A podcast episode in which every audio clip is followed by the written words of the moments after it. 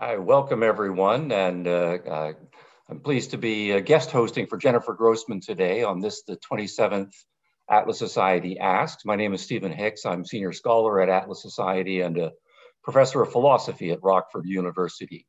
Today we are joined by the prolific Victor Davis uh, Hanson, and we will not likely, since Dr. Hanson's busy schedule gives us only uh, 30 minutes with him, get you questions. But if you uh, do have questions, please do put them in the uh, in the chat box or in the comment section at YouTube, and we'll try to get to some of the questions if we can. Victor Davis Hanson is likely known to everyone here, an award-winning historian of political commentary, specializes in the classics and military history. He's currently a senior fellow in residence at the Hoover Institution, and he's a nationally syndicated columnist. He's uh, written an astounding 24 books uh, in addition to a wide outpouring of articles on all sorts of topics. Uh, makers of ancient strategy, Persian wars to the fall of Rome, Second World Wars, Western way of war, and then most recently uh, a political piece on Donald J. Trump, uh, which covers his journey from being a businessman to the presidency. Welcome, Dr. Hanson. Thank you for being with us today. Thank you for having me. Yeah. Now, the theme I want to explore the most is uh, the relevance of the of the classics and the theme of learning from history. Those are mantras that uh, professors uh, and, and other intellectuals uh, like, like to sound widely. But going back 2,000 years, 2,500 years, uh, what is of not only just perennial interest, but perennial relevance now of the classics. So we study politics, diplomacy, war, and conflict is a constant in human affairs. But what can we learn from the Greeks and the Persians, the, the Athens versus Sparta conflict, right, and, and so on? What's the, what's the dominant lesson here? I think the main uh, inheritance from classical culture of Greece and Rome is that human nature is fixed and unchanging and it's predictable therefore and, and, education nutrition science all of that can improve the human condition but so far without the alteration of brain chemistry they don't change human nature so the ancients tell us that people are captive of their appetites they, they act in predictable ways and they assume that as a given and they call that the tragic way rather than the therapeutic way of looking at human affairs. Because mm. it's tragic in their way that we're ephemeral. That's a good Greek word for creatures of a day. We're gonna we all have a short lifespan, and we try to cram as much in it as we can, and in a way that may or may not affect what happens to our soul afterwards. And so I think that's the main thing. And the other is it teaches us an inductive way of thinking. We're not deductive and in coming to preconceived ideas and then making the evidence fit, but rather we have an open mind. And after we examine empirically various phenomena, then we come up with a generalizing principle that explains them. Mm-hmm. And, and, then finally, we try to be well rounded in the Socratic sense of science, math, nature, the physical with the mental, um, muscles, and brain. And then these serve as reference so that when we try to come up with arguments or conclusions or observations, we can refer, we can, we have points of reference with Doric column, uh, Pericles, um, Sappho, the Peloponnesian War, the Persian Wars. And then from these lessons, they can enlighten, articulate, add, or subtract to the arguments we're making if we have a common mm. core of knowledge. Mm-hmm. On the, the fixedness of human nature theme, uh, I think in one sense that's uh, certainly true uh, biologically? Does it hold at the cultural level? Uh, take, for example, your, your work on the, uh, the Athenians and the, and the other Greek city states joining together to defeat the Persians. Was that not, yes. Uh, could not make a claim that that is a, a different direction for cultural evolution at that point? If you just looked at human history up to that point, everything is tribes, nomadic, then there's empires and everything is vertically directed. But we have these new experimental uh, Greek city states. Many of them are more democratic and more commercial and so forth. And uh, they succeed in uh, defeating the greatest empire at the time. And so human history does change from its many tens of thousands of years uh, uh, uh, trajectory up to that point. I don't think so. I think what changed is there with the enlighten the Greek Enlightenment, especially the sophistic revolution of the fifth century, there were a number of people who, in their intellectual arrogance, thought that by having a radical democratic culture, to take the example of Athens, they could change human nature, and that Athenians wouldn't be subject to the same appetites, and yet, mm. as most people, that they had been altered or elevated. But yet, when you read the historian Thucydides, to take example and you look at these key points in his dialogue of at Melos or the revolution at Mityleneum, especially how people acted during the plague, he says to us that that's a veneer, that people have pretensions of civilization has made them different than their innate self. Hmm. And civilization is very important, but when it's stripped off by a plague or a war or a mass execution, then people revert to form. That is, they th- take some body off of a pyre and put their own relative on because wood is scarce to burn bodies during the plague.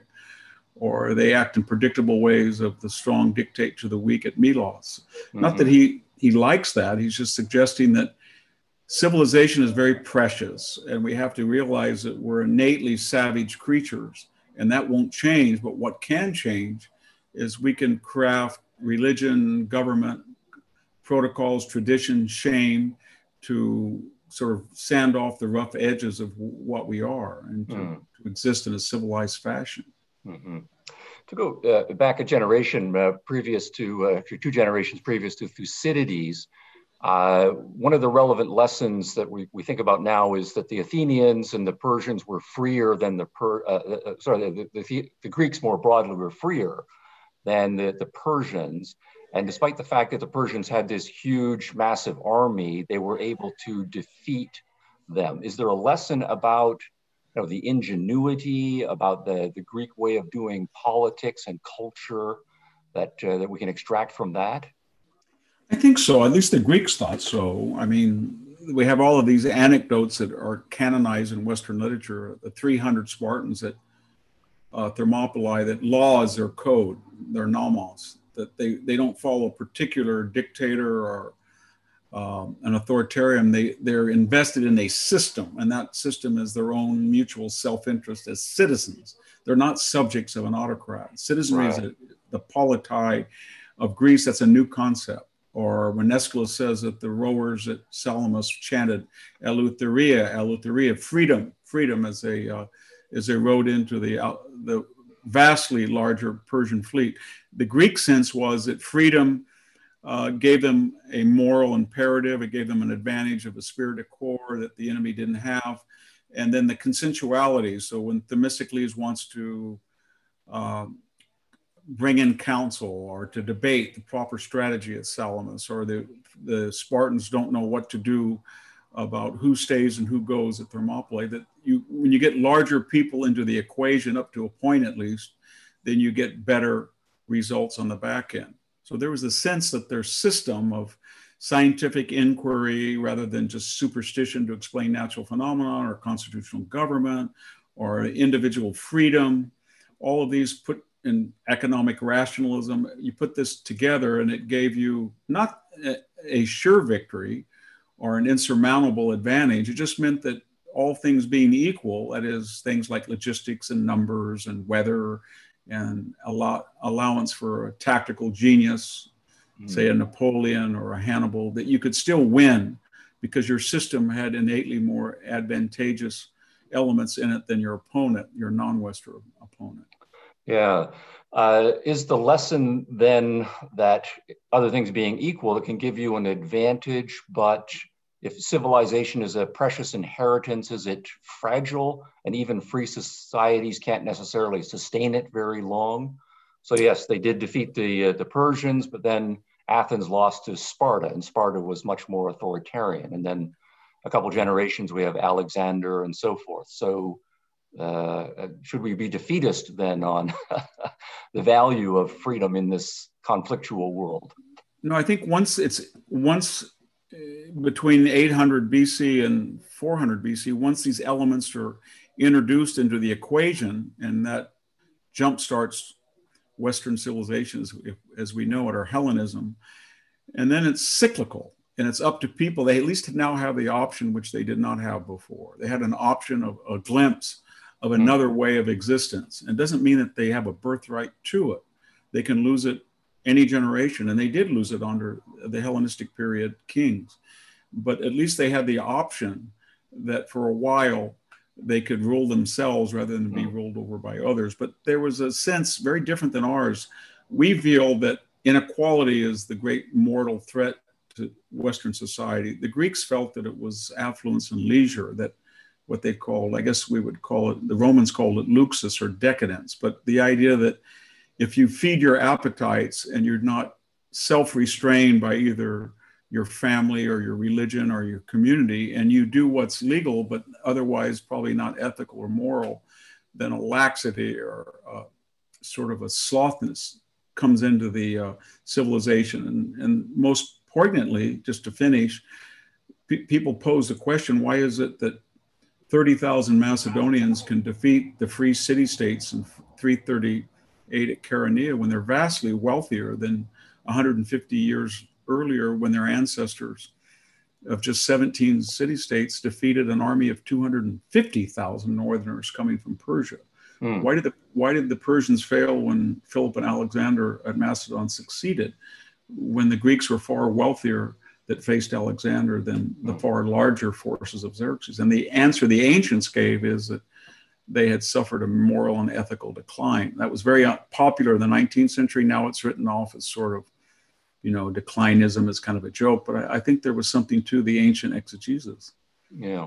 Would you, uh, you mentioned the Romans along the way there. Would you apply a similar analysis to the Romans? Creating a great republic and many uh, uh, uh, you know high marks in, uh, in, civilizational accomplishment.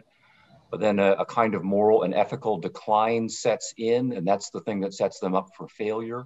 Because the striking thing about both the greeks and the romans is they they managed to sustain high water marks in civilization for a couple of centuries and then they do decline. Is that an inevitability? I don't know if it's inevitable but they the greeks saw uh, civilization on the polis, and to a lesser extent the Romans too, in terms of the human body and aging process, youth, uh, maturity, and then decline as you age and you get you wear out, and it can be renewed cyclically. Uh, it can obviously been renewed. Rome was should have been over in the first century AD. By the third century AD, it had reinvented itself. It should have been over. It did a, a it ended in the West in four, the 470s, but it continued for a thousand years in the East. And so, what they would say, um, and they being, I would call the declinist authors of the first century BC and AD, Catullus, the poet, Suetonius, the biographer, Tacitus, the great psychological historian, maybe Petronius, the novelist, is that they had conquered all of their physical challenges, that had enough food, they had easy transportation, they had a uniform culture from the Atlas Mountains, you know, to the Danube and from Britain to what is now Iraq.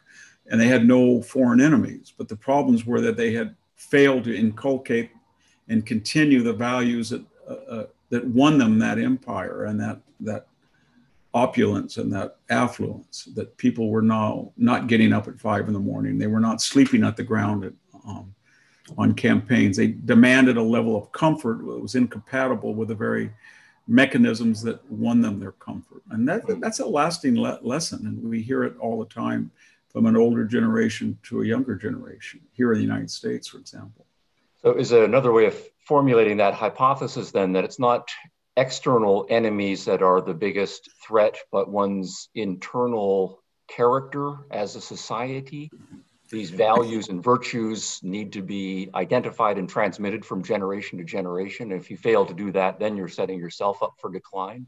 I think so. Um, I, I, think if you looked at how the United States reacted to far greater existential threats from Germany, Italy, and Japan in World War II, or from the nuclear Soviet Union, the Cold War, versus radical Islam in the 21st century, yet radical Islam did something that none of those nuclear and earlier formidable powers had done. They took out about 15 acres in the heart of New York and destroyed a portion of the Pentagon.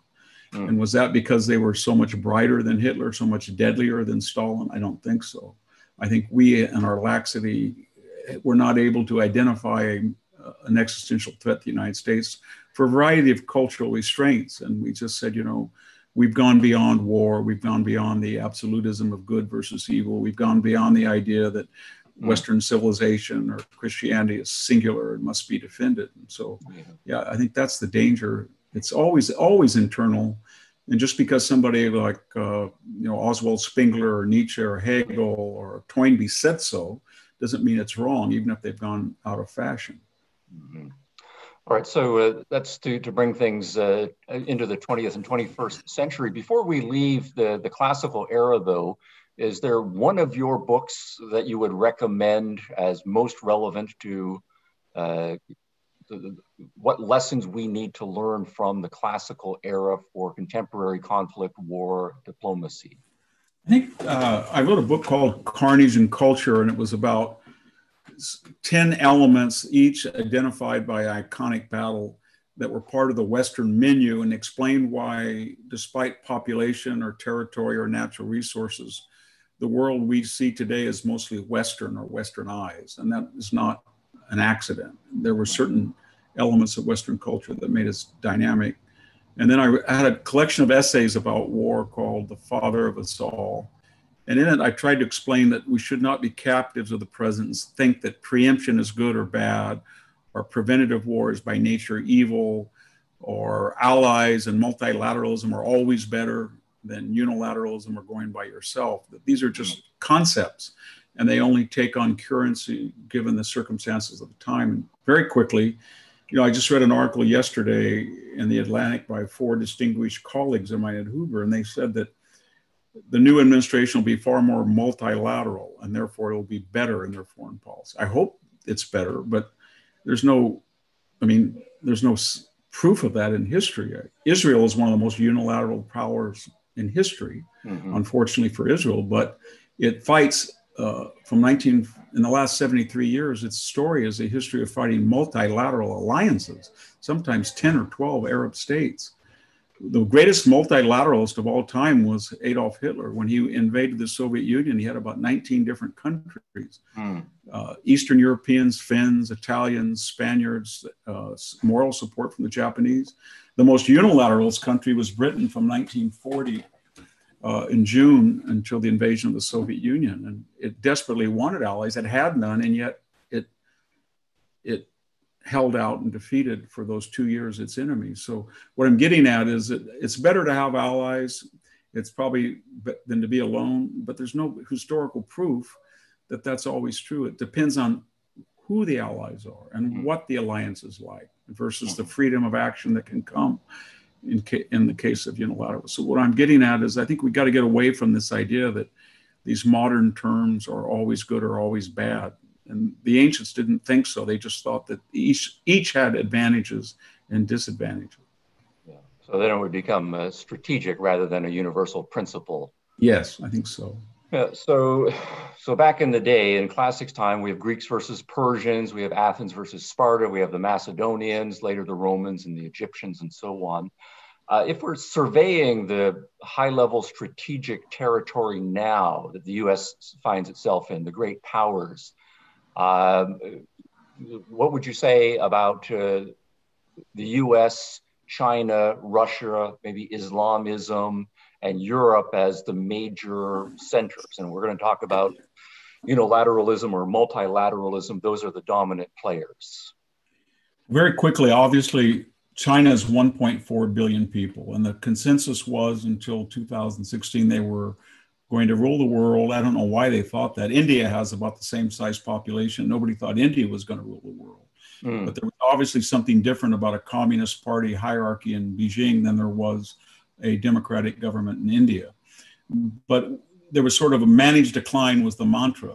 And nobody ever asked themselves, why is it the United States with a fourth of the population can produce twice the goods and services. Of China. And when you look at the standards of civilization, past and present, who has energy independence? Who has food independence? Who has great research universities in the sciences? Hmm. Uh, who has the most stable and oldest constitution? The United States was ahead in every category of China. So, whatever that pessimism came from, it was self inflicted. it was as if it was fated when it was actually a choice. I think we're out of that now. And we're saying to the Chinese, if you want to be a member of the family of nations, you have to abide by commercial treaties and laws and patents and copyrights and financial uh, normalities. And we're going to be held to account. And we're in a position of strength, and you're not. You're surrounded by Japan and Taiwan and South Korea and Australia, and we're surrounded by allies like two oceans and Canada and Mexico. You have the dis- so I think that's changed, and that's good case of Russia, we went from the paranoia of the left saying uh, that George Bush had ruined our relations with Putin and they were going to reset them very naively, given the thuggery of Vladimir Putin, until there was a Russian under every bed paranoia uh, after the election of Donald Trump. And it took 22 months and $35 million of Robert Mueller to prove there was no Russian collusion. But in the process, we did something that most of our strategists said you're never supposed to do, and that is make Russia a better friend to China or China a better friend to Russia than either is to us. And we lost a valuable card in, in Russia. So we need to recalibrate that and deal with Russia as it is in a strategic sense to balance along with India and the allies of China of ours to balance rising Chinese power. As far as the Middle East, we're in a great breakthrough there very quickly. Uh, for the first time in its history, Israel is not alone. And it's not alone for the most amazing development that many of the Gulf monarchies and many of the moderate Arab states are now actively on Israel's side because they share a mutual fear of a Persian Shia radical theocracy and maybe soon to be nuclear power Iran that's sworn that it'd like to destroy all of them. Mm-hmm. And so that's that's a big breakthrough. And we've kind of gotten away from the previous administration that thought that was kind of cute. We would balance off uh, the sheik uh, sheikdoms in Israel by saying, you know, you're going to do what we say, or we're going to help Iran. That was very short-sighted. I think we're over that now. Finally, Europe. Uh, it's, it, it's very important in human nature to think that people that you don't like can do you a lot of good, and people that you like can do you a lot of harm. But if under Donald Trump, NATO is now paying much more greater percentage of its budget. About eight countries are meeting their 2% obligations. The NATO budget's gone up 100 million, even as he's accused by people who allowed that asymmetry to grow as a disruptor of the alliance. Nothing could be further from the truth. And finally, when we say, historically speaking, when we say EU, what do we mean? Well, if you talk to a European, they mean Germany, Germany, Germany. Germany is the country that dictates to Eastern Europe on immigration, to Southern Europe on payback of financial obligations, to Britain on getting out the Brexit get out, and to us on NATO contributions. And this is unchanged since 1870. This is the Fourth Reich, if you will. 50% of Germans have a negative view of the United States that polls the most anti American of any country in Europe. It runs a $70 billion trade surplus with us. And uh, the idea that we're putting 19 year olds over in Germany to defend them from Vladimir Putin, with, with whom Angela Merkel just cut a $10 billion natural gas is some uh, deal is something for concern. So hmm. our problem not with Europe or the NATO or the EU. It's really that we have a problem with German pressures on other countries to be anti-American. Hmm. That's kind of radical, but that's the way I see it. All right, if we take that survey, what do you think about this hypothesis? If we look at the 20th century, there's primarily ideological conflict that was dominating National socialism, fascism, communism, and then capitalism and democratic republics. Uh, uh, and so we write the 20th century history in terms of ideological conflict being taken to the, to the battlefield. Is that still relevant as we get further into the 21st century, or is ideology becoming less important and kind of broad traditional cultural groups or divides, right, and or nationalistic lineups? That's the benchmark. Well, I think it, it's it's how we define ideology. Is radical Islam an ideology? I think it is. Is the Chinese Communist Party, for all of its uh, hyper capitalist veneer? Is it still a communist ideology? I think it is.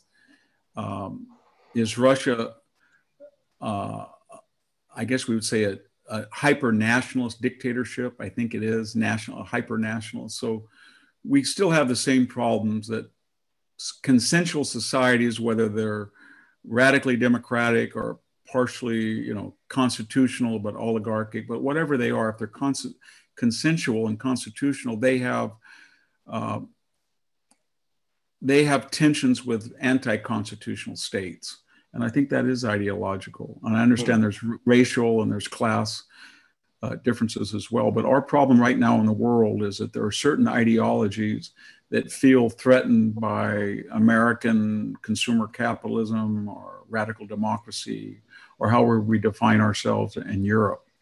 And part of it's out of envy, part of it's out of inability to match us economically or culturally in our influence. But a lot of it's just they don't believe in our system. They feel that it's not conducive to the human to the human condition and the way that we, we feel it's necessary.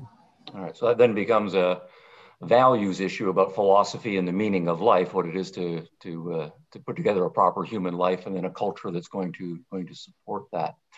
Yeah. We're trying to, uh, as you're suggesting in the case of China, work out win-win relationships and putting soft power pressure on them to conform to more uh, uh market and business friendly conventions. Uh, but if things go bad, uh, what do you think about the hypothesis that many of the past lessons about technology and citizen sh- soldiers and motivation fall to the wayside because of uh, new technologies that artificial intelligence and robotics are transforming the ways in which the conflicts are going to be fought that you know eventually it'll be their computers and robots against our computers and robots and it doesn't really matter what the composition of the citizenry is a couple things i mean if I could use a metaphor that I've used a lot, um, I live on this farm from which I'm speaking. It's been in my family for 150 years. And I saw the pump this morning was pumping about 1,600 gallons, a computerized pump that runs a sophisticated drip system. When I was a little boy, my grandfather would show me the hand pump that he grew up with. Mm. He was born here in 1890. It pumped three gallons a minute. This is pumping 1,600, but the water is the same. And the water of life is human nature and the delivery systems, whether it's artificial intelligence or nuclear war. But what you just posed to me was the question very popular in the late 40s. And they said that nuclear weaponry uh, had changed uh, the conditions of war forever because a side could be uh, destroyed. And we quickly learned that both sides have nuclear weapons and they're nullified. And we go back to conventional warfare. We haven't had a nuclear weapon used since 1945. Mm-hmm. That's one thing to remember. So technology always has a counter response and then a counter response, which brings us to the second point, and that is who does the counter response better? A top down or a grassroots society, a consensual society or authoritarian society, a society that brings in free thought and rational thinking, or one that's bound by ideology. And so it's interesting when you mention China, because I think we could go through the major developments of the 21st century, and all of them uh, developed in the United States or within Europe, within Western societies. China has been parasitical. We're not sending thousands of spies into China or making them uh, uh, give us their technology for joint operative. They're doing that because they understand that their system, for all the brilliance of the Chinese people, is not conducive for original thought. And so that means they're always one step behind. If you look at their military agenda, it's basically to build a lot of Western ideas uh, translate Western ideas into cheap weapons that will nullify Western weapons. So that means a $12 billion aircraft carrier can't get within 50 miles of the Chinese coast because there's 30,000 small little missiles, maybe a foot long, that can go six inches off the water at night and make big holes in, a, in the hmm. carrier for maybe $20 million. So they understand that they can nullify us uh, intervention in their air and water spaces to protect our allies. On the other hand, they can't venture anywhere close to Hawaii. They can't project any power in the Caribbean. They're trying and they're failing about it. So, for all of our problems, uh, we're the ones, we being Westerners, who come up with the technology first. And it's just a question of who can adapt it and formulate it and produce it the most effectively and cheaply. But you got to have the idea first. and we're ahead of them, and we will be ahead of them as long as our system is based on a meritocracy. Okay. Uh, mindful of your time, let me put one more question to you then. If we are currently in the lead and we have the, the cultural resources to sustain that lead, and then the earlier point that uh, civilizations tend to defeat themselves by losing uh, their self confidence, losing their character. Uh, is our greatest enemy then uh, our, our own selves? That we have many subcultural movements that seem to be filled with guilt about who we are, self doubts, uh, skepticism about values, everything is equal.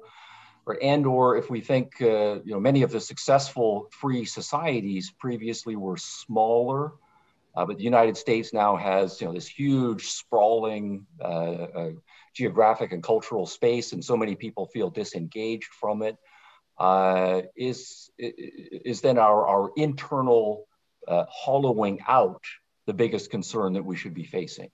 I think so. I think the combination of instant information, social media, computerized knowledge retrieval, and it gives us so much information and many of it's in the media it's not uh, substantiated in fact and it gets people very it's sort of like the western lynch mob that shows up at the sheriff's uh, in fits of frenzy cancel culture statue toppling.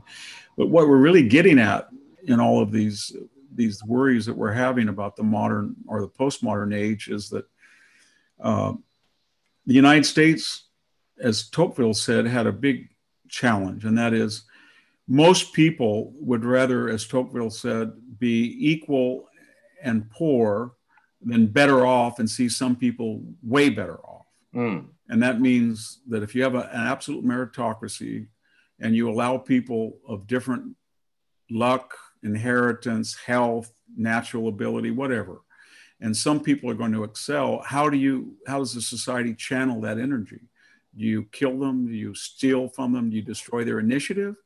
Or do you put on uh, cultural pressures to say, you know what, we're going to let you make money, but we're going to tax them, or we're going to want you to give, we're going to put pressure on you to give to charity or to your church or to act in a way that's beneficial to hmm. others. That's our system, and that's why it's been very successful. But unlike socialism or communism, what's the mess we see in Cuba or Venezuela or the former Soviet Union, right. even, even China. But that's the big challenge we're having because with all of this information passed off as knowledge and it's retrievable on your iPhone, we're getting a lot of people in the United States that says equality on the back end, not on the front end, quality of result, not a quality of opportunity.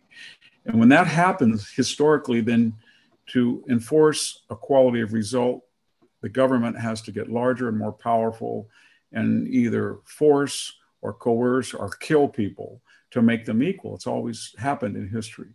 And so when I see people saying we're going to have this percentage of women or this percentage of this racial group and not that racial group or this gender oriented group, then what it's really saying is that we're not going to be racially or gender blind and we're not going to bring out the best in us. We're going to change the system so that we get a preconceived result. And to do that, we need more power to silence dissidents. And yeah. we accept that the end result, whether we measured in GDP or appurtenances or innovation or technology, will not be as good as it otherwise would be for everybody. But it would be worth that because we're all going to be a little poor. Yeah. And that's better than all of us being a little wealthier if right. a lot of us are really wealthy. And I think yeah. that's our greatest challenge today this equality of result mandate that we see in the, the, the radical transformation of, I think, Democrats into progressives. Mm. And I know that people have said the Republican Party is changing, but it's kind of going the other way. It's kind of going into a middle class workers, nationalist, populist party, whereas the Democrats are coming into a, an elite, wealthy, just give me the power, and as platonic guardians, we'll give you utopia dash or else. Yeah. So it's a values battle as always. All right. Well, that 34 minutes went uh, flying past, and I do want to thank you, Dr. Hanson, for uh, for your insights and for your for your time. Thank you. Um, great pleasure. Uh, thank you to the audience for joining us uh, today. Uh, we did not get to questions, unfortunately, but we will be uh, keeping those in mind and uh, with respect to future programming. And if you did like this uh, interview and any of our other materials, please do, please do uh, consider making a tax-deductible donation at atlassociety.org. Uh, one more announcement, uh, next Atlas Society Asks will be with Atlas Society trustee Frank Brooks. That will be next week, and Jennifer Grossman will return as your host. All right, thanks everyone. Bye for now. Thank you.